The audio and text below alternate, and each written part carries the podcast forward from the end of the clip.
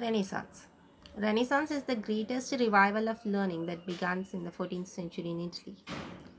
It was stimulated by the study of classical literature and arts. It was marked by great development in arts, literature, science, and other fields of knowledge. The pioneer of Renaissance was Dante in literature and Giotto in painting. Later, Erasmus and Roger Bacon enlarged the Renaissance idea by their contribution to education, religion, and science. Rousseau and Victor Hugo also encouraged its growth.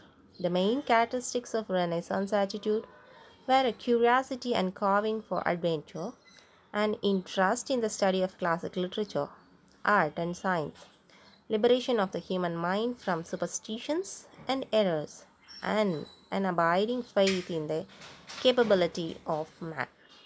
Renaissance resulted in vast changes in economic, social, political, and religious life of the people of Europe.